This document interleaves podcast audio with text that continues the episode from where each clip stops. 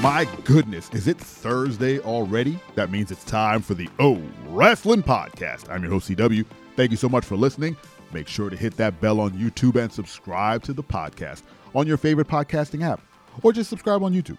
And don't forget to tell a friend about the show, this 10 minute wrestling show. Today, we're talking about gimmicks that have lasted way too long.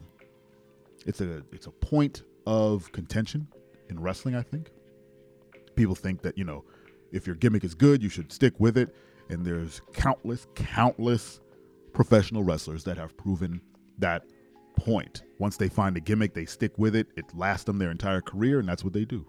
I mean, Ric Flair's been the same guy forever. Stone Cold Steve Austin changed to uh, Austin 316 in that promo and never looked back, and it works. He doesn't have to change it ever again. The Rock, once The Rock found The Rock, it stuck.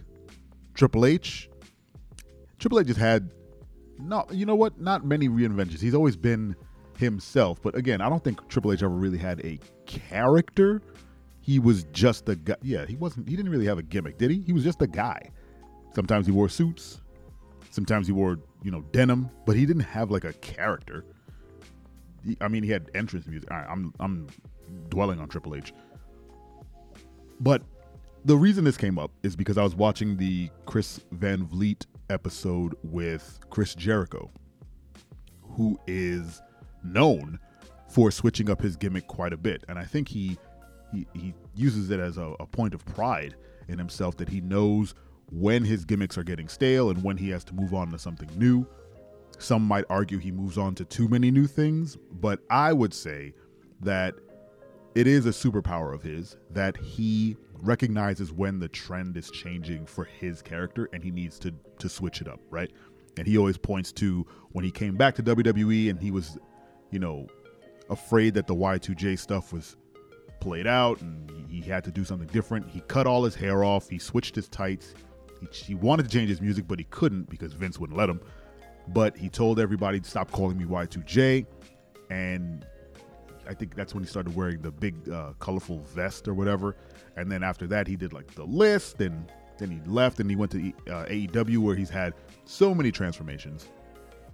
Uh, but it got me thinking. I was like, all right, so in that realm, who's on the opposite end, whose gimmick has stuck around way past its expiration date for whatever reason?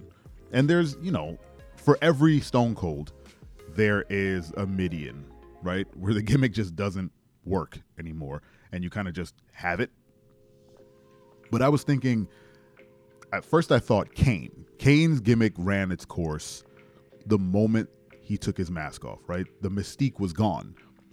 But he kept holding on to that kind of character. I, I think when they saw that corporate Kane wasn't over as much as they thought he would be, as in, like, not at all he started putting the mask back on. I remember he used to wear two masks at one point. He had the sort of uh, welder's mask over his Kane mask, which was always goofy to me. He used to put on a wig with the mask to try and generate that same feeling, and it just wasn't there anymore. And for years, honestly, the Kane character just kind of floundered post mask reveal. And I, I was a big Kane fan, huge Kane uh, stan. Once the mask came off, I was done because he wasn't the monster anymore. He was a regular human being. And I did enjoy the act of him um, being mentally scarred versus physically scarred. I, I like that storyline. And they did a lot of good stuff right in the, the months right after he took the mask off. Where he was wearing the, the towel and he was kind of crazier and more dangerous. But then it just fizzled out. And then the fact that he kept trying to bring the mask back really hurt that. But for all of that, Kane was still an effective member of the roster. So I don't know. Yeah, the gimmick faltered, but at least Kane stayed relevant enough.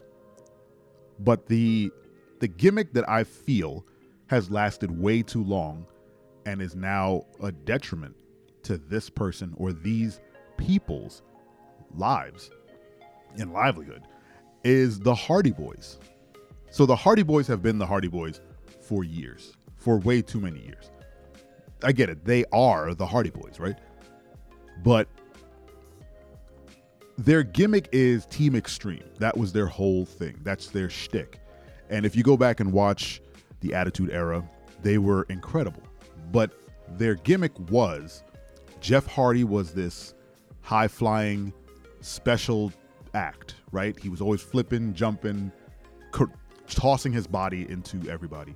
And then Matt Hardy was sort of the grounded one where he, you know, he did more ground based moves. He, I think he only jumped off the second turnbuckle for whatever reason. That was his stick, his shtick. He had to balance out his brother. And they've been running that gimmick for literally decades. And now that they're in AEW, I heard, uh, not report, yeah, I heard reports that Matt and Jeff are feeling underused and they can't, you know, they feel like they're not producing as much as they'd like and they can do so much more. And someone asked, Do any of you really want to see Matt and Jeff Hardy do the same thing in 2023 that they were doing back in like 2000? And truth is, no. They're both way too old for this gimmick. And not, I mean, maybe age isn't the thing, but it does play a factor. Like, Jeff can't do the things that he used to do all the time and it's becoming a problem now. Like he shouldn't be doing that.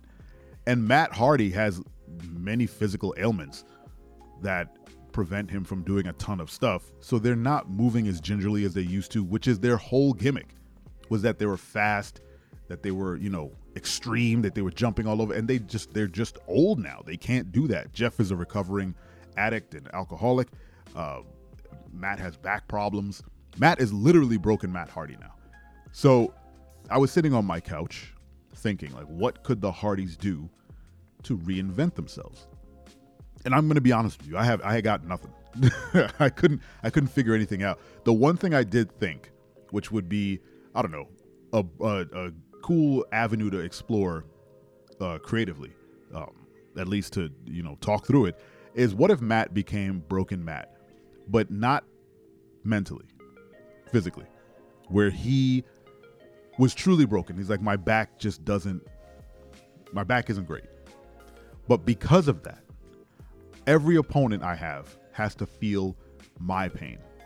So then he becomes like a joint manipulation guy. Like he he's always setting up back maneuvers. He's you know doing body slams. He's just dropping everybody on their backs and he's doing bear hugs and he just he gets two or three holds that really affect the back and he just inflicts that pain on his opponents. And that uh, would allow him to work a little slower, work stiff, you know, quote unquote stiff, where he's he's doing more wrestling and more holds and you know um, putting his old man strength to good use.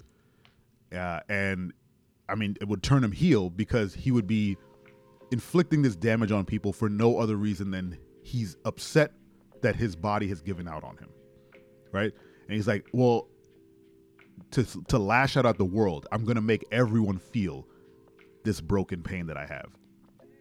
That's just one thing I came up. I thought it would be interesting to have Matt go on this journey of him trying to heal himself both physically and mentally.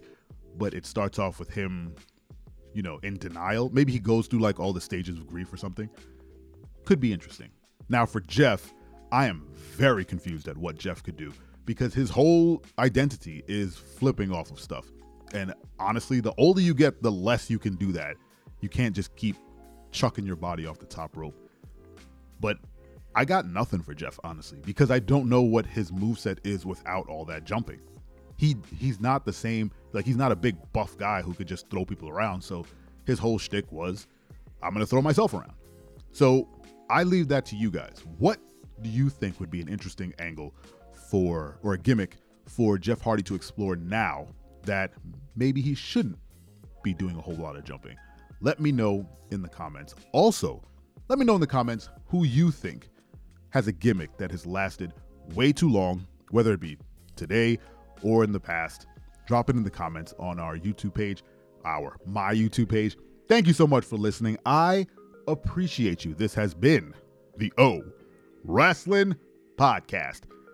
Uh, like and subscribe and tell a friend, and don't you ever forget. I'm your friend, but if I ever see you in the ring, I can beat you. Don't you know? Yeah, yeah, yeah.